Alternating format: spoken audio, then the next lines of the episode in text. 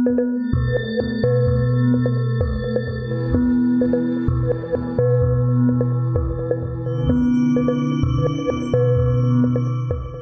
back to the History of South Africa podcast with me, your host, Des Latham. This is episode 99 and Shaka's time is up.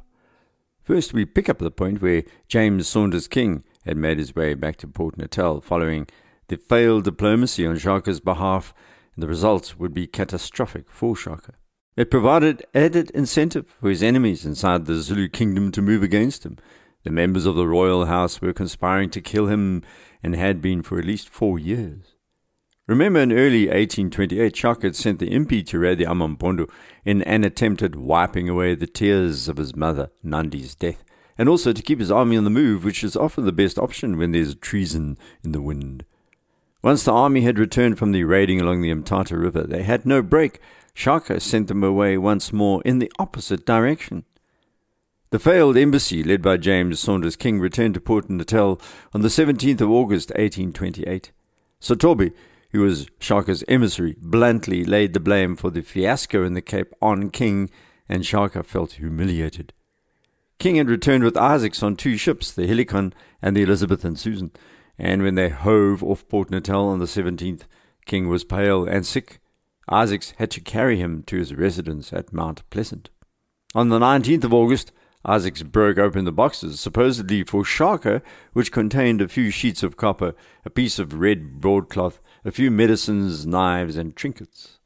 King had added a mirror, or looking glass, as it was known, and that was expensive back in 1828. He also tossed in a few beads. When Isaacs arrived at KwaDukuza with the presents, Shaka was contemptuous of the gifts and suspicious of the seals of the boxes being broken. Shaka demanded that each gift be described, and when he was shown the ointments, Isaacs explained they were for healing wounds, and the Zulu king exclaimed, Do you think we are such scabby fellows as you are? Later, Shaka asked for the medicine that changed the color of hair, the black oil. Otherwise, he was totally underwhelmed by the gifts. These are of no use to my subjects. They are not troubled with the disorders you mention. The best medicine for them is beef. The next morning, Shaka told Isaacs that his emissaries spotted King carousing with women in Port Elizabeth instead of making the diplomacy a success. He was now considering killing King for the humiliation. But there was something else bothering the Zulu king, and that was the discovery that all the ivory he had given King for the governor of the Cape had somehow disappeared in Port Elizabeth. It was a substantial load of both hippo and elephant ivory, sixty nine tusks about two tons and worth hundreds of pounds. King is thought to have sold this treasure and taken the cash for himself, and Shaka was now seriously considering executing the English trader both for his theft and his useless diplomacy. Now that King was totally discredited, Shaka turned to Francis Farewell, King's adversary. He also chose John Kane, who was Farewell's main agent in Port Natal, to reopen talks with the British, and so Kane and his group left the port for an overland trip to the Cape on the 7th of September 1828.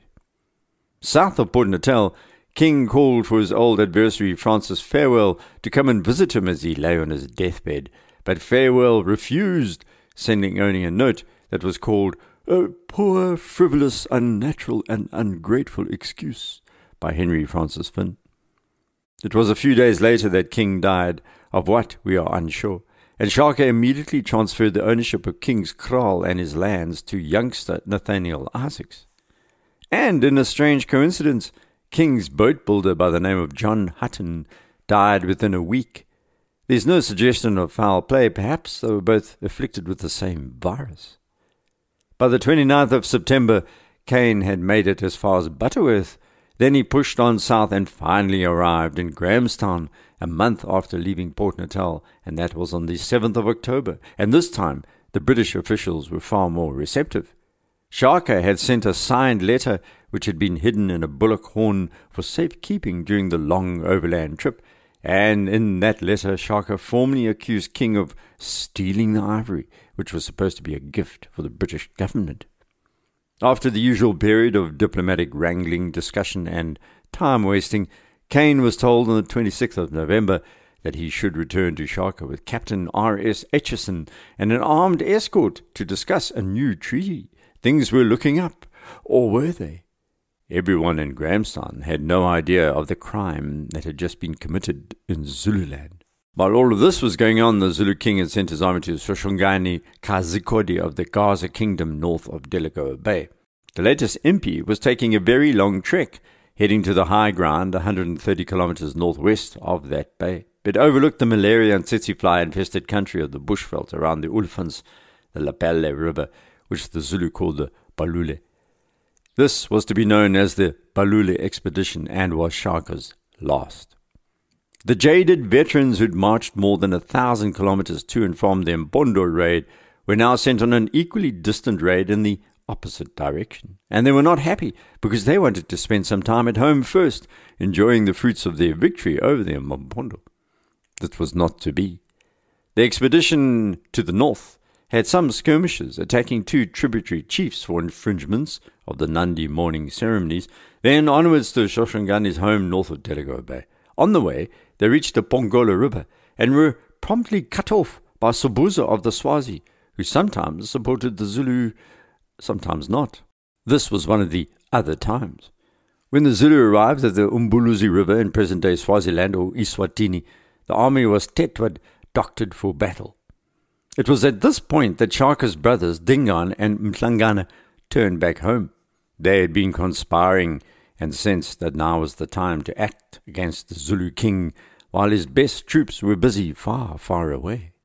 Zulu oral history explains how the Balule Impi failed to reach Shoshongani, clashed with the Swazi instead, then turned east, then south through Matlakani's territory along the Mafumo River near Delagoa Bay.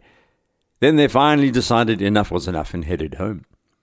A song composed for this expedition is still sung by the Amazulu, and part of it goes, Go everyone to war, old birds and young. He says this, Who is as big as the whole country? You who stayed at home yesterday won't stay at home today. Many by now said that Shaka had bungulekad. He was dagiwa. He'd gone mad. This last expedition seemed to make political sense, but also was the last straw for some of his family members. The Gaza kingdom was nearly 700 kilometers away from KwaDukuza. The Zulu army was operating at the northern limit of its capacity, immediately after operating at the southern limit of its capacity. Worse, the Gaza and Delagoa Bay region was a death trap for the Zulu. It was a fever ridden swamp. The men were sickened by malaria and dysentery and Mlakane, their Nkosi in charge, had to withdraw after that desultory fight against the Swazi. And by now, Shaka had only a few days to live. He had survived the Assegai stabbing in 1827 and another attempt earlier. You see, in 1824, at the end of a campaign known as the Itlambo, Dingaan and Mhlangana were joined by Shaka's trusted Nkleku Mbopa Kasitai in a plan to kill the Zulu king as he sat on a large rock on the banks of the Umkumhazi River. But they were disturbed in their plans and so decided to wait until a better time to kill the Zulu leader. And four years later, Mbopa, Dingaan, and Mhlangana were not to be denied. It's been said that Shaka had sent Dingaan and Mhlangana off to the mission to Delagoa Bay precisely because he was aware of some kind of coup in the winds and was hoping that either the Fevers or the Swazi or perhaps the Gaza people would kill them off. The emissaries he'd sent to the Cape were his insurance against his own brothers, and yet the humiliation he endured actually weakened his standing amongst his people and turned out to be his death warrant.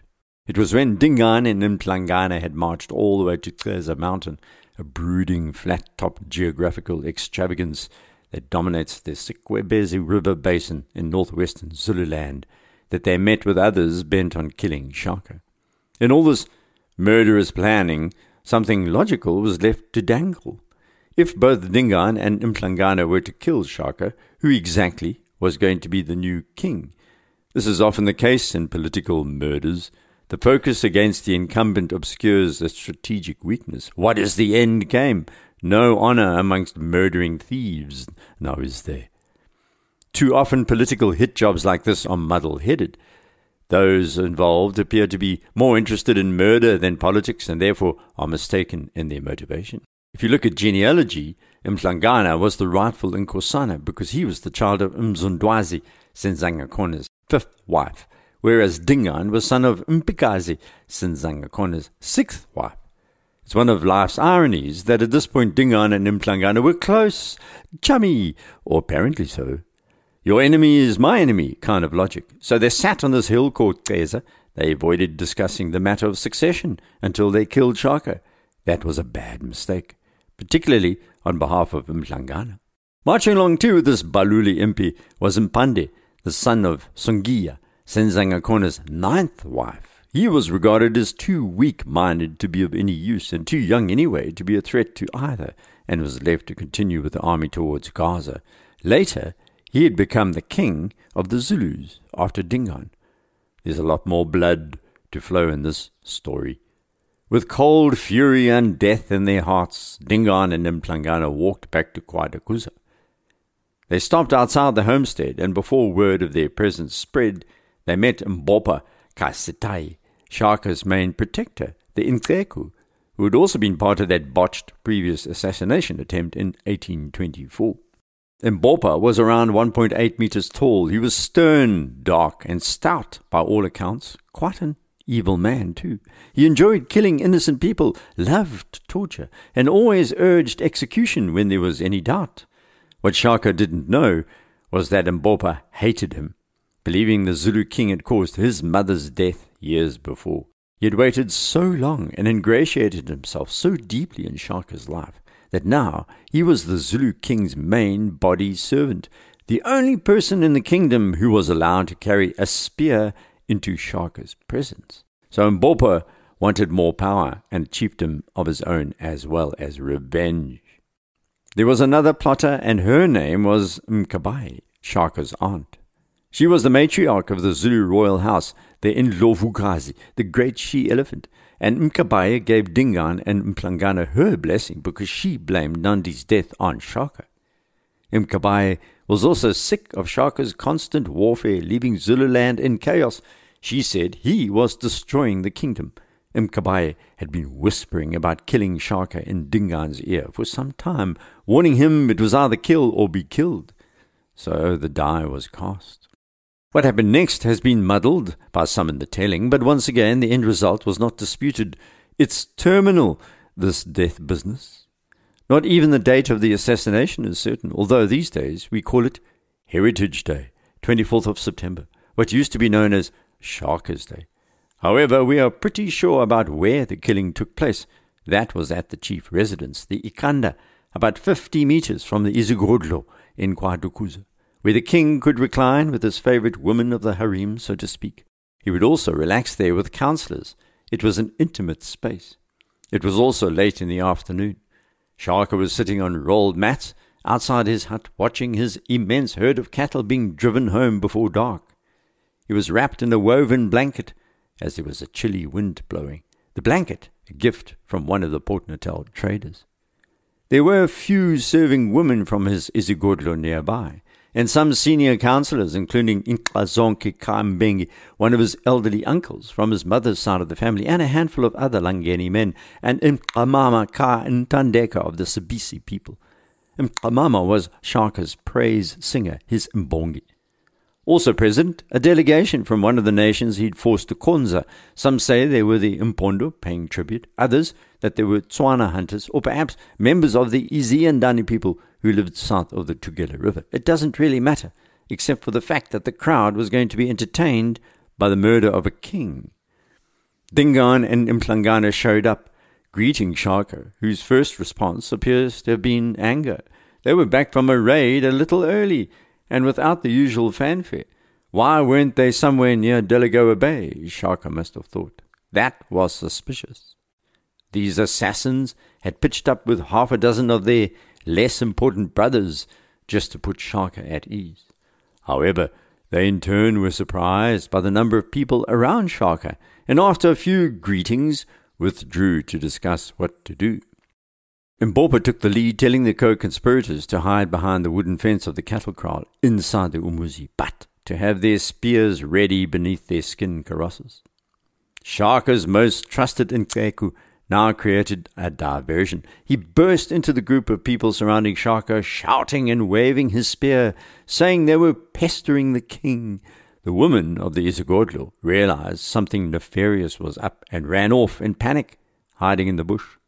Shaka stood with a bemused smile, leaning against the kraal fence, appearing almost sardonic, trusting his Ngeku. Most say the man who started this killing was Mbopa, who threw his spear into Shaka's back from point blank range. Some Zulu storytellers say Mhlangana actually stabbed Shaka first, a blow towards his left armpit, which would have killed him almost immediately by striking the heart, but he missed and hit Shaka's arm instead. Others say it was his left shoulder. Then the other assassins ran up. Dingaan is also thought to have stabbed Shaka, who cast off his blanket and was trying to escape the assassins. Some historians dispute the saying Dingaan didn't actually stab his brother. He was lurking in the background and merely held Shaka so he couldn't run. The Zulu king was apparently shouting prophetic last words to the effect that, You will come to an end killing one another.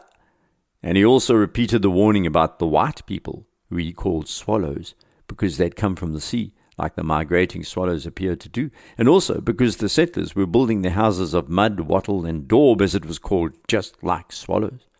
Shaka is supposed to have shouted at his brothers that white men would overrun the land, and that the whole land would be white like the light of the stars, and would be overrun by the swallows. Whether or not he said all of the above, we're not entirely certain. That he would be waxing lyrical about swallows while men were sticking assegais into him seems to be rather unlikely, but does have the effect of raising Shaka's esteem within the struggle movement for political change in a modern South Africa. Shaka managed to stagger away, heading towards the sanctuary of his Isigodlo, his woman, but he collapsed and died a short distance from the entrance. Some say he begged for mercy, although others scoff that he would never have been so cowardly. As he slumped to the ground, the assassins stopped their attack, which was an insult. Usually, the enemy, who fought courageously, would be repeatedly stabbed in a ritualized manner called ukuhlomula. Animals that are killed and respected for their ferocity, such as buffalo, lions, are stabbed in this manner. No, in Shaka's case, it's believed that the assassins merely left their spears sticking out of his body. And worse, they didn't cut open his stomach. It's ironic that Zulu warriors did this much later to the British soldiers they killed in Isandlwana. There, 1,500 British soldiers were killed, and the impis slit their stomachs to allow the soul to escape and to stop them from bloating. This is done to honor an enemy soldier who fights with dignity and courage. But Shaka was not afforded this honor. Therefore, it can be said that this leader of the Zulus was afforded less dignity in death than an invading British soldier. And that's how much the royal house hated Shaka. The assassins quickly rounded up local men who were ordered to sing the Ihubo ballad, uh, all about the ancestors, and sung to purify the memory as a king dies. They were trying to cleanse themselves of this dastardly act. Macbeth's wife would identify with this sentiment. A black ox was selected from the herd and sacrificed to the ancestors. Then the women of the Isigodlo, the Mdlunkulu, came dancing out of their huts, crying, and they were all obviously terrified. It was at this point that the ramshackle logic of the killers was revealed, as the gall from the black ox was mixed with its paunch and then drunk by those who'd killed the king and sprinkled over the people close by to ward off the evil spirits of death. The bladder would then be tied on the arm of the main sacrificer. And who was this then? Was it Dingaan or Mhlangana? Both brothers were determined to be the regent, each insisting they were the new king and should wear the bladder. Mbopa stepped in and sagely suggested delaying the announcement of the new king until the Balule Impi returned from Delagoa Bay.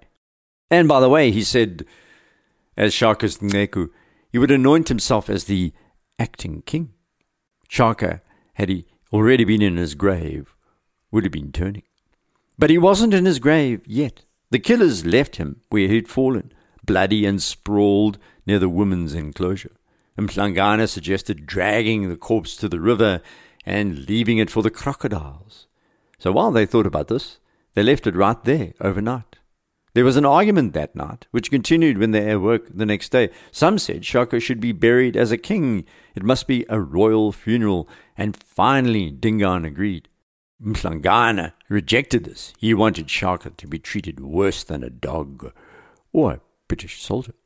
So they pulled their spears from his body, and Shaka was wrapped in the skin of the black ox they had slaughtered, then placed in a sitting position tied to the central pole of his main hut. His subjects then ran about collecting all his personal effects from around the kingdom loin coverings, dancing outfits, beads, brass bangles, while his body slowly decayed in the autumn heat. Once secured, his worldly possessions were placed alongside him, never in front or behind, and he was laid in his grave, but without his spears. This was just in case his ancestors were angry and may rise up to stab the assassins or anyone else around KwaDukuza. Clearly a case of bad conscience. You can imagine Dingaan and Mhlangana washing their hands like Lady Macbeth. A malevolent spirit had taken hold of the moment, no doubt, and Dingaan and Mhlangana ordered all the empty grain pits to be closed up, just in case Shaka's revengeful spirit emerged from the ground in the dark, using the empty pits as channels from below. Then, just to make sure he was shut up, a piece of Shaka's beshu, his skin loincloth, was put over his mouth to stop his Idlozi spirit anger from emerging. There was to be no mourning period for Shaka. Dingaan and his co-conspirators said the death of the evildoer or Ichinga, the madman from the Mtetwa people, should not be mourned. They should be happy he was gone from Zululand. The troublemaker was dead. It was time for a proper Zulu to lead, they said. Shaka was buried sitting up like his mother, and like Nandi, he was joined in his grave by members of his clan to keep him company in the afterlife. It was easy to decide who, because Dingaan and Mhlangana had already killed most of these. Nandi's elderly uncle Nklazonke, along with Shaka's praise poet Mklamama and Intindeka, then Duna of a nearby Ikanda, all killed as they stood aghast on the day of Shaka's death, and now laid alongside Shaka's body. Stones were piled on the grave, a hut was built over the spot. The men who'd built the grave were immediately banished, sent away to distant lands because they'd handled the dead. Guards were posted, supplied with meat and corn, and they remained there on pain of death. Despite being treated so badly, his brothers relented and then followed tradition. After a few months, the spirit of the dead ruler was brought back in a process called ukubuyisa, where a feast is held, and then the spirit would be invited to head off to its final and eternal home called the Umuzi Wedlozi. And thus, Shaka was gone from the real world. But his memory would be invoked repeatedly from then on, and in some ways he never died, as we still venerate this remarkable African leader to this day. So every Heritage Day, on the 24th of September, cast your mind back to 1828 to the real reason why we commemorate Shaka Day aka Heritage Day. Of course, his death was going to lead to ructions across southern Africa. The first in the line of sight were the white traders of Port Natal. They panicked, expecting the worst, and by December 1828, most had fled back to Port Elizabeth. What happened next is for episode 100. I'm celebrating a century of History of South Africa podcast with some good news. The series has risen to 16th place on Apple Podcasts up six places for 2022. Thank you all for listening, particularly Stavros, who's an old friend and who hasn't yet been frightened away from this series. Please rate the podcast on iTunes if you have the inclination. It helps increase the visibility. Don't forget to head off to the website desmondlatham.blog if you want to contact me, or through Twitter at deslatham. Until next, may 2023 bring us all good cheer. Forwards.